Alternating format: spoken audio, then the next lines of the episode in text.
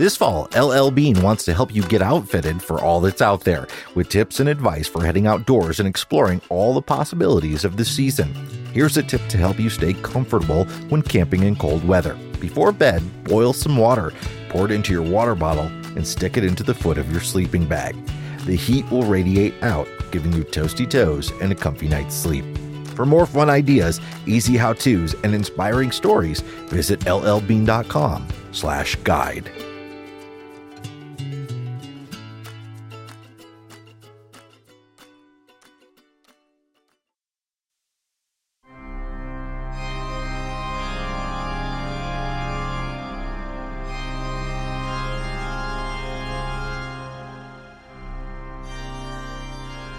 It's that spooky time of year again when the leaves are turning orange and red, the days get shorter and the nights longer, and there seems to be a ghoul hiding around every bend on the trail. Which means it's also the perfect time of year for a themed episode. I'm Jason Epperson, and today on America's National Parks, we will be traversing the country to hear about some obscure hauntings and a curse that has been verified by multiple visitors. So join me as we visit some of the most haunted spots in our national parks. Some of today's episode may not be appropriate for small children.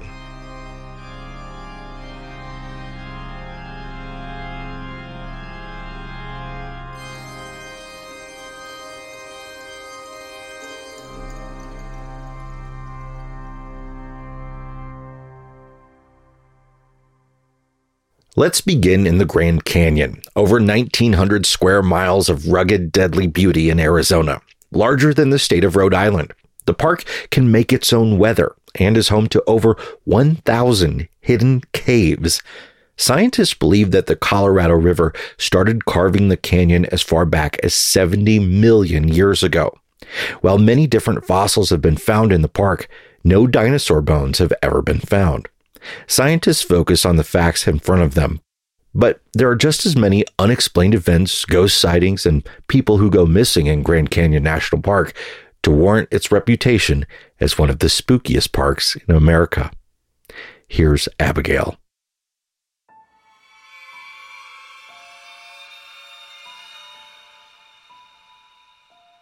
It's 1928. The majestic Grand Lodge near the north rim of the Grand Canyon has just opened. Designed by architect Gilbert Stanley Underwood, featuring a Spanish style exterior, it showcases the grandeur and vistas of the park with an observation tower where many visitors get their first peek at the enormity of the canyon.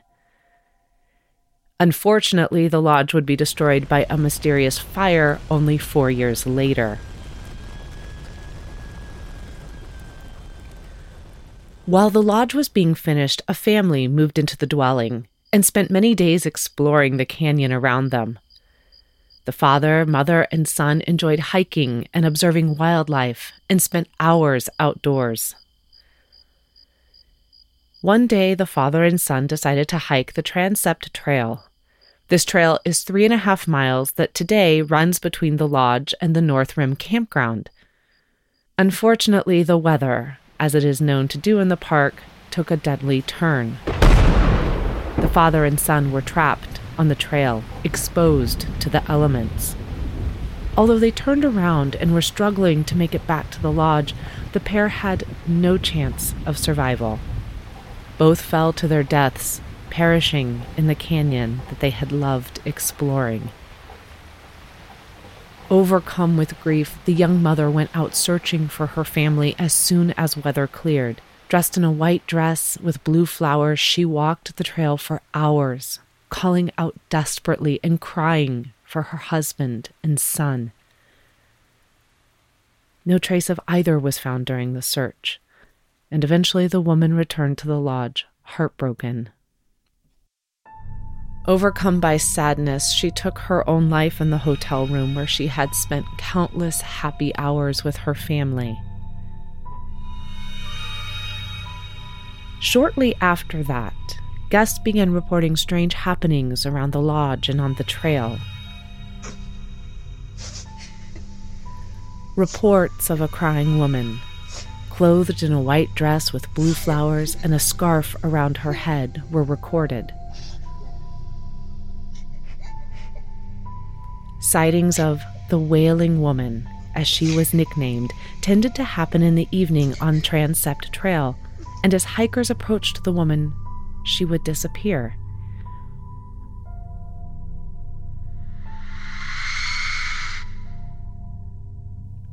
Visitors also reported hearing crying, but not being able to tell where it was coming from.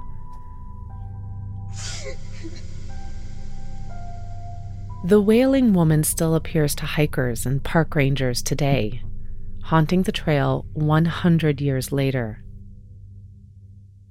Hikers who don't catch a glimpse of the apparition report hearing the forlorn crying and wailing echoing through the canyon.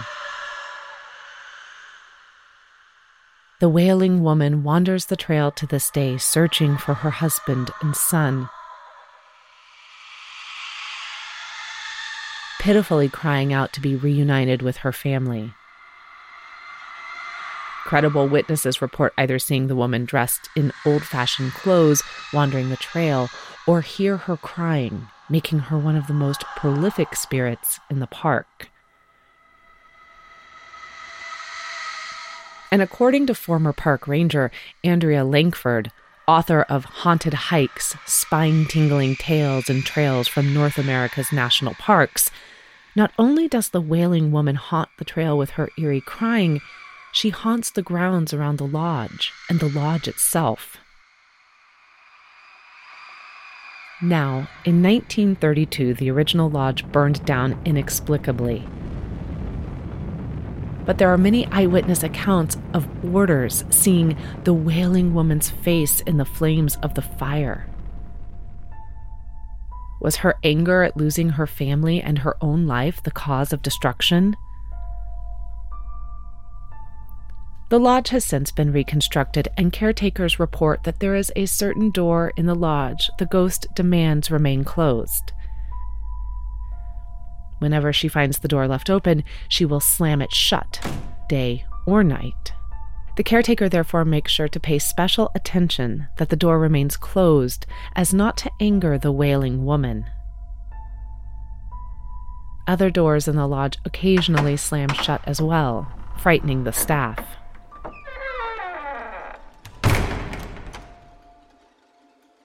The Wailing Woman is not the only ghost you may encounter in the Grand Canyon. Since records begin in the mid 1800s, over 700 people have died in the park, with over 100 documented sightings of apparitions. So, if you like your hike with a side of the supernatural, you may want to hike Transept Trail.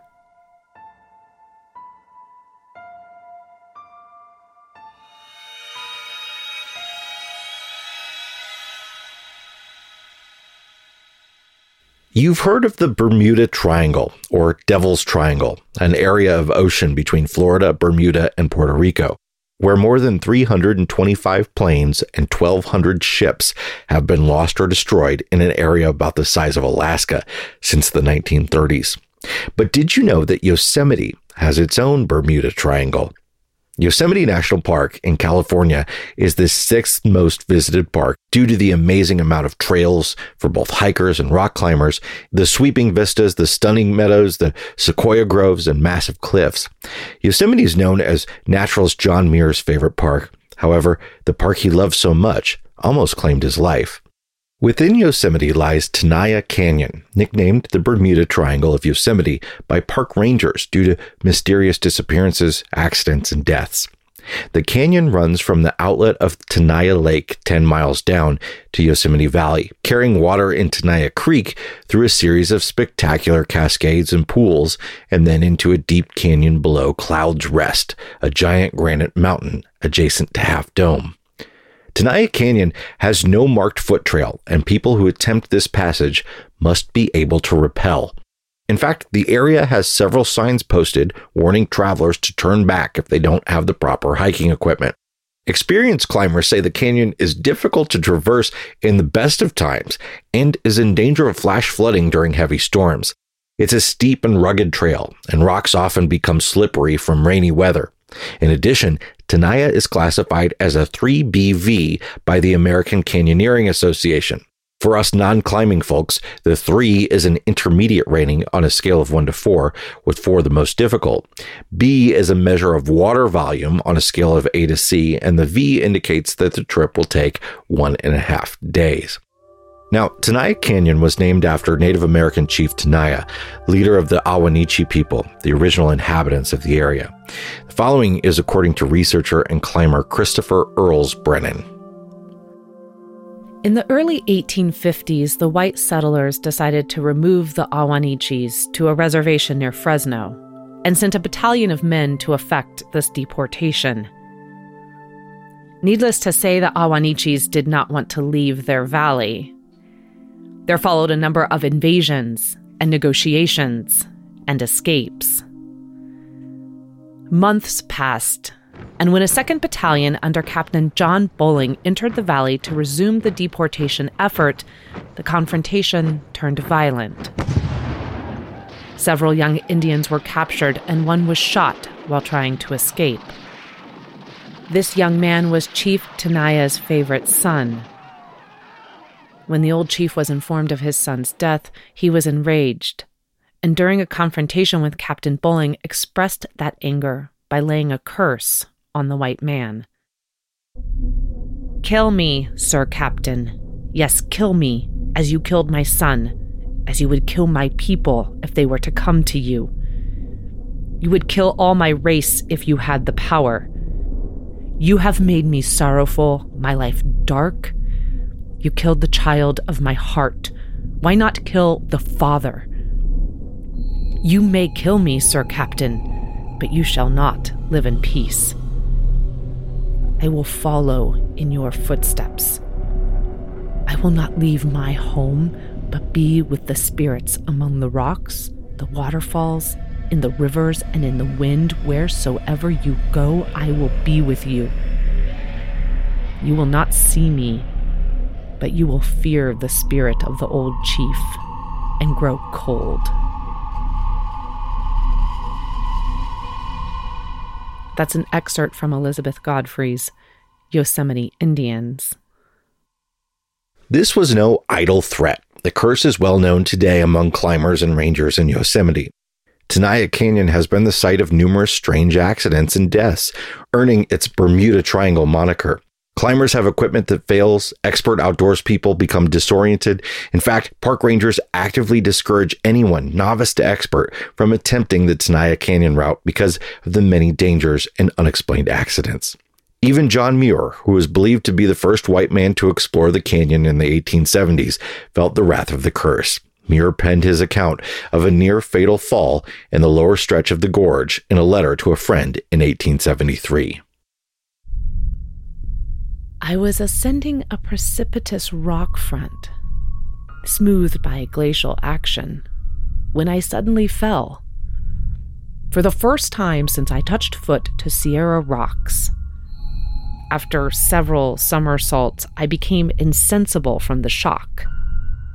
And when consciousness returned, I found myself wedged among short, stiff bushes I could not remember what made me fall or where I had fallen from, but I saw that if I had rolled a little further, my mountain climbing would have been finished, for just beyond the bushes, the canyon wall steepened, and I might have fallen to the bottom.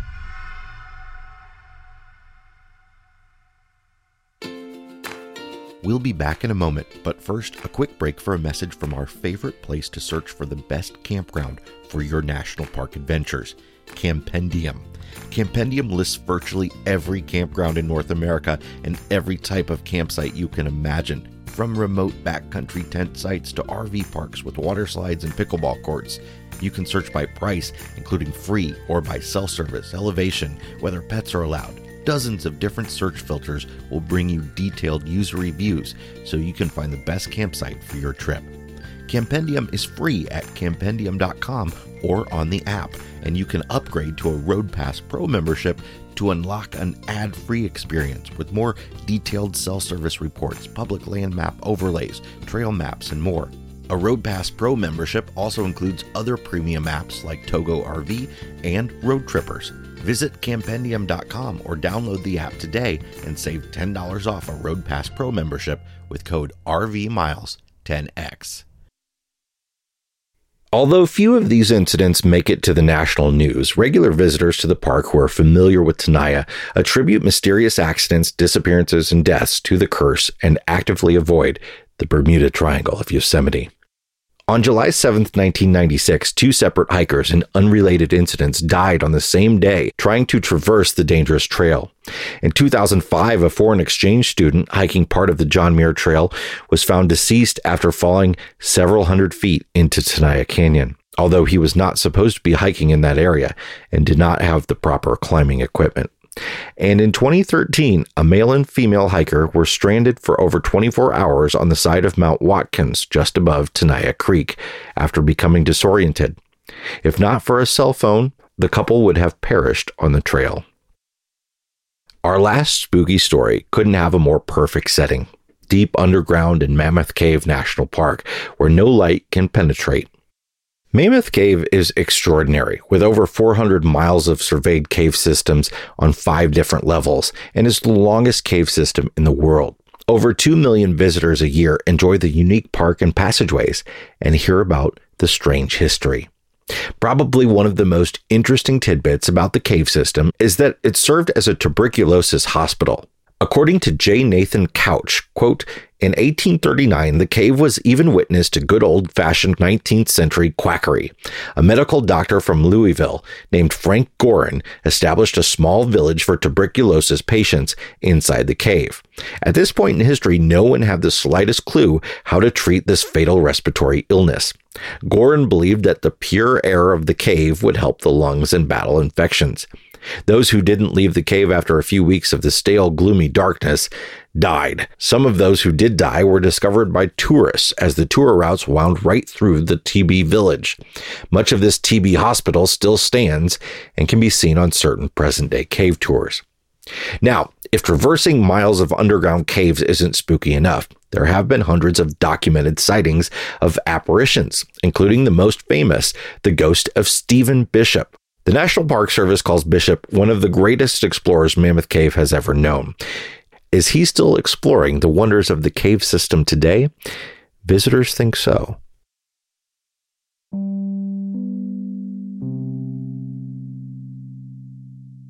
Stephen Bishop was an enslaved man who began exploring the caves when he was 18 years old in 1838.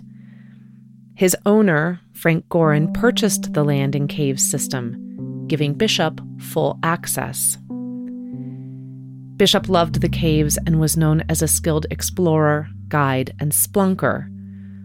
He joined and led expeditions to map out the cave system, and Gorin recounted in his writings that Stephen Bishop was a self educated man with some knowledge of Latin and Greek and much knowledge of geology, but his great talent was his knowledge of man. He learned whatever he wished to learn without trouble or labor, and professors of geology spoke highly of his knowledge in that department of science.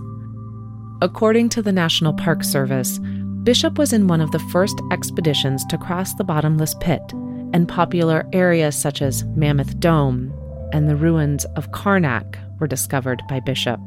Stephen Bishop gained his freedom and purchased a tract of land near Mammoth Cave with his wife, but died shortly after in 1857. He was buried in a cemetery close to the cave system that he loved and explored. You can visit the cemetery and Bishop's headstone just off Heritage Trail near the park's visitor center.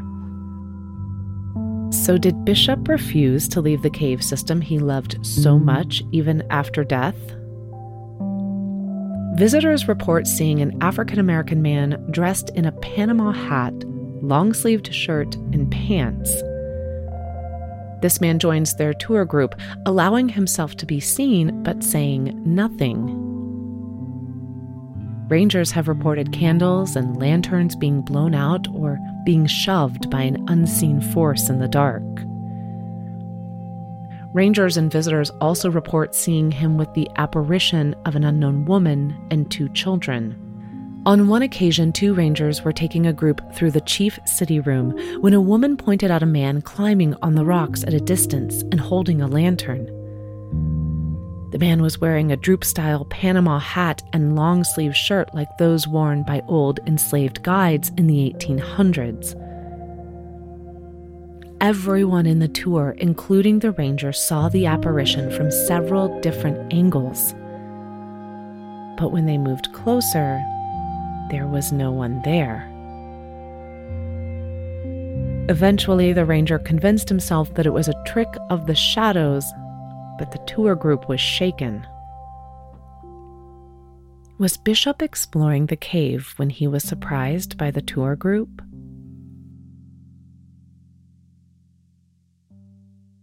Whether you believe in ghosts, curses, and the unexplained or not, the national parks are full of stories that can chill us right down to the bone.